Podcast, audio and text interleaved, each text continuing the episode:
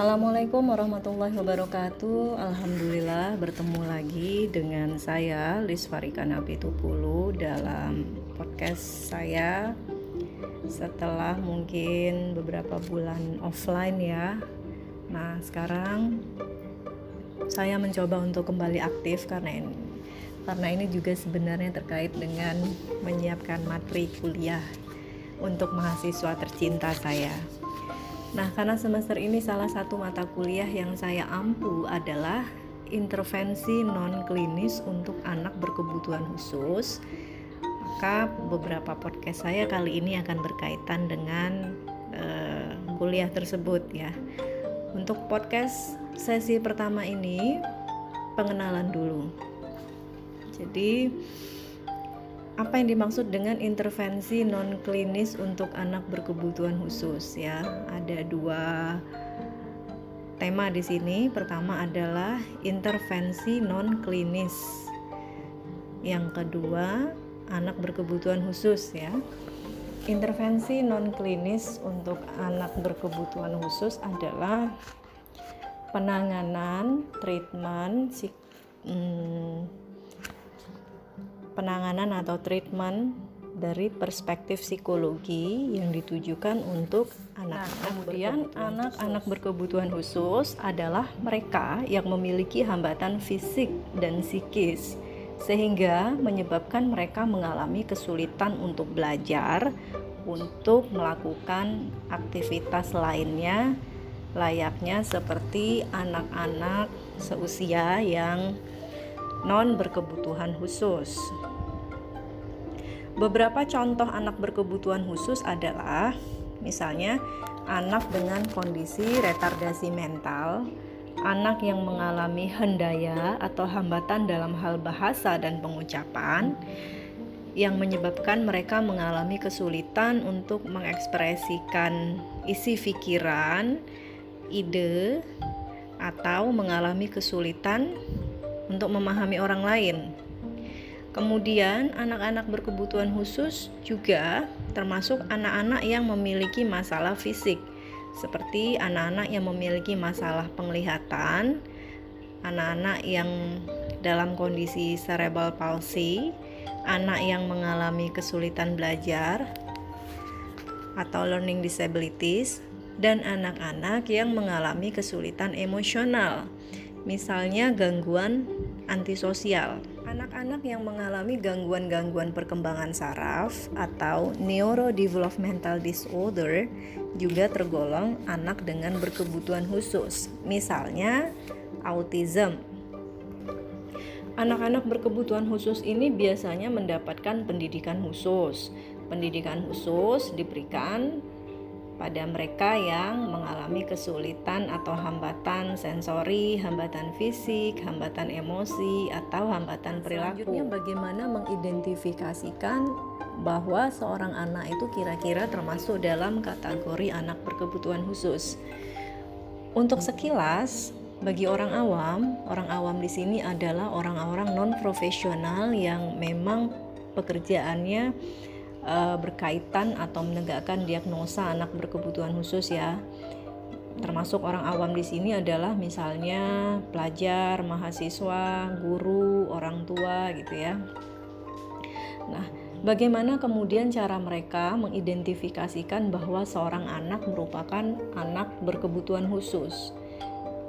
Itu dapat dilakukan dengan melakukan pengamatan pada 4 hal ya.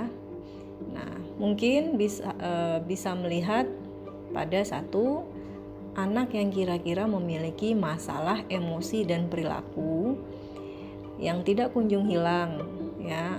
Misalnya ketika dia menunjukkan, mengekspresikan emosi marah,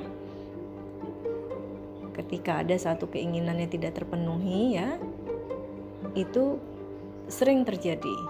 Nah, jadi sedikit saja misalnya mainannya hilang, dia langsung menunjukkan ledakan emosi.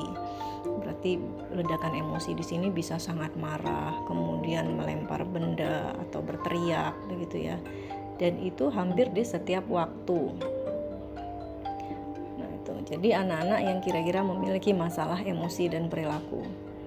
Kemudian yang kedua, anak yang menunjukkan sedikit kemajuan dalam hal perubahan perilaku. Nah, katakanlah anak ini saat ini berusia 4 tahun gitu ya.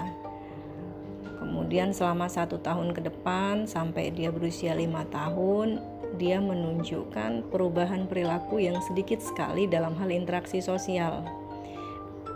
Anak usia 5 tahun itu biasanya aktif dengan peer group, teman sebaya. Tapi ada seorang anak yang dari usia 4 sampai 5 tahun itu tidak berkembang kemampuan interaksi sosialnya. Temannya sangat terbatas dan anaknya sangat pemalu.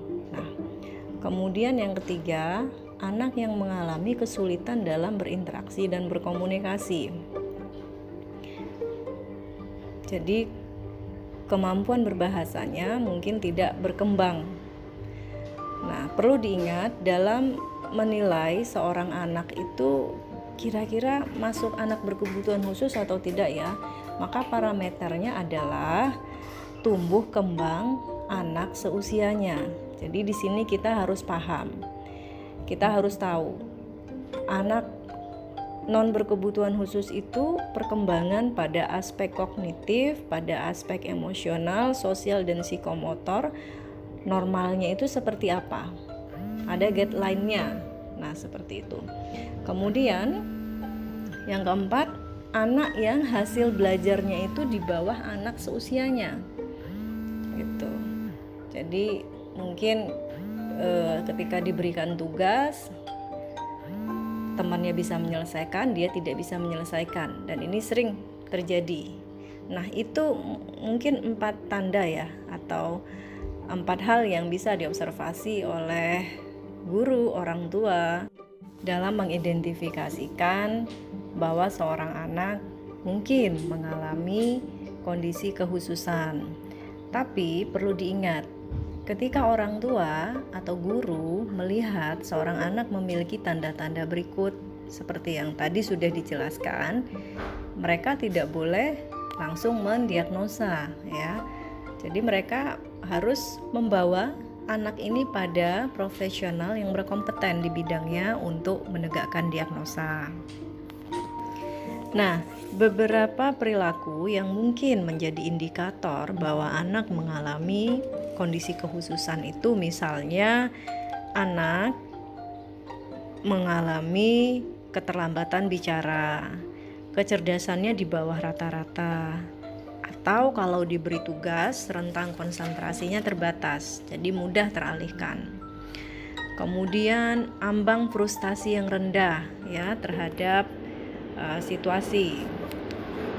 Maksudnya begini, seorang anak berusia 7 tahun ketika diberi puzzle 4 keping ya, itu kan mudah sekali mengerjakan puzzle 4 keping. Tapi ketika anak ini yang berusia 7 tahun ini diberikan puzzle, diminta untuk menyusun menjadi sebuah gambar utuh, dia menjadi marah ya. Dia bisa mengerjakan keping 1, 2, tapi tidak bisa menemukan keping 3 dan 4. Kemudian dia membanting puzzle tersebut. Nah, ini kita katakan ambang frustasinya itu rendah. Atau anak yang tidak bisa diam. Nah, kalau orang tua tuh suka mengatakan hiperaktif ya. Tapi apakah dia betul-betul hiperaktif? Nah, itu tadi harus dikonsulkan pada profesional yang berkompeten. Tidak bisa diem itu lari ke sana kemari. Kemudian ada saja yang dia kerjakan ya, memberantakan mainan gitu. Kemudian anak yang berat badannya itu rendah ya pada saat kelahiran atau juga tahun-tahun berikutnya pertumbuhan berat badannya itu kok tidak naik-naik gitu, atau kalau naik kecil sekali di bawah berat badan anak seusianya ya. Nah, hal yang perlu diingat adalah ketika kita akan mengidentifikasi bahwa seseorang atau seorang anak sepertinya mengalami kondisi kekhususan, kita harus selalu ingat untuk membandingkan anak tersebut dengan parameter ya. Parameter yang biasanya kalau di posyandu itu ada ya, ada kartu tumbuh kembang sehat anak ya, atau kalau kita ke rumah sakit anak atau dokter spesialis anak itu pasti tahu ya. Jadi tahapan perkembangan anak itu disertai dengan ciri-ciri pertumbuhan fisik, kognitif, sosial, emosional yang normalnya seperti apa. Nah, ini dalam psikologi perkembangan itu belajar. Jadi kita harus punya itu. Parameter kita mengatakan dia terlambat tumbuh kembangnya itu adalah tumbuh kembang anak normal.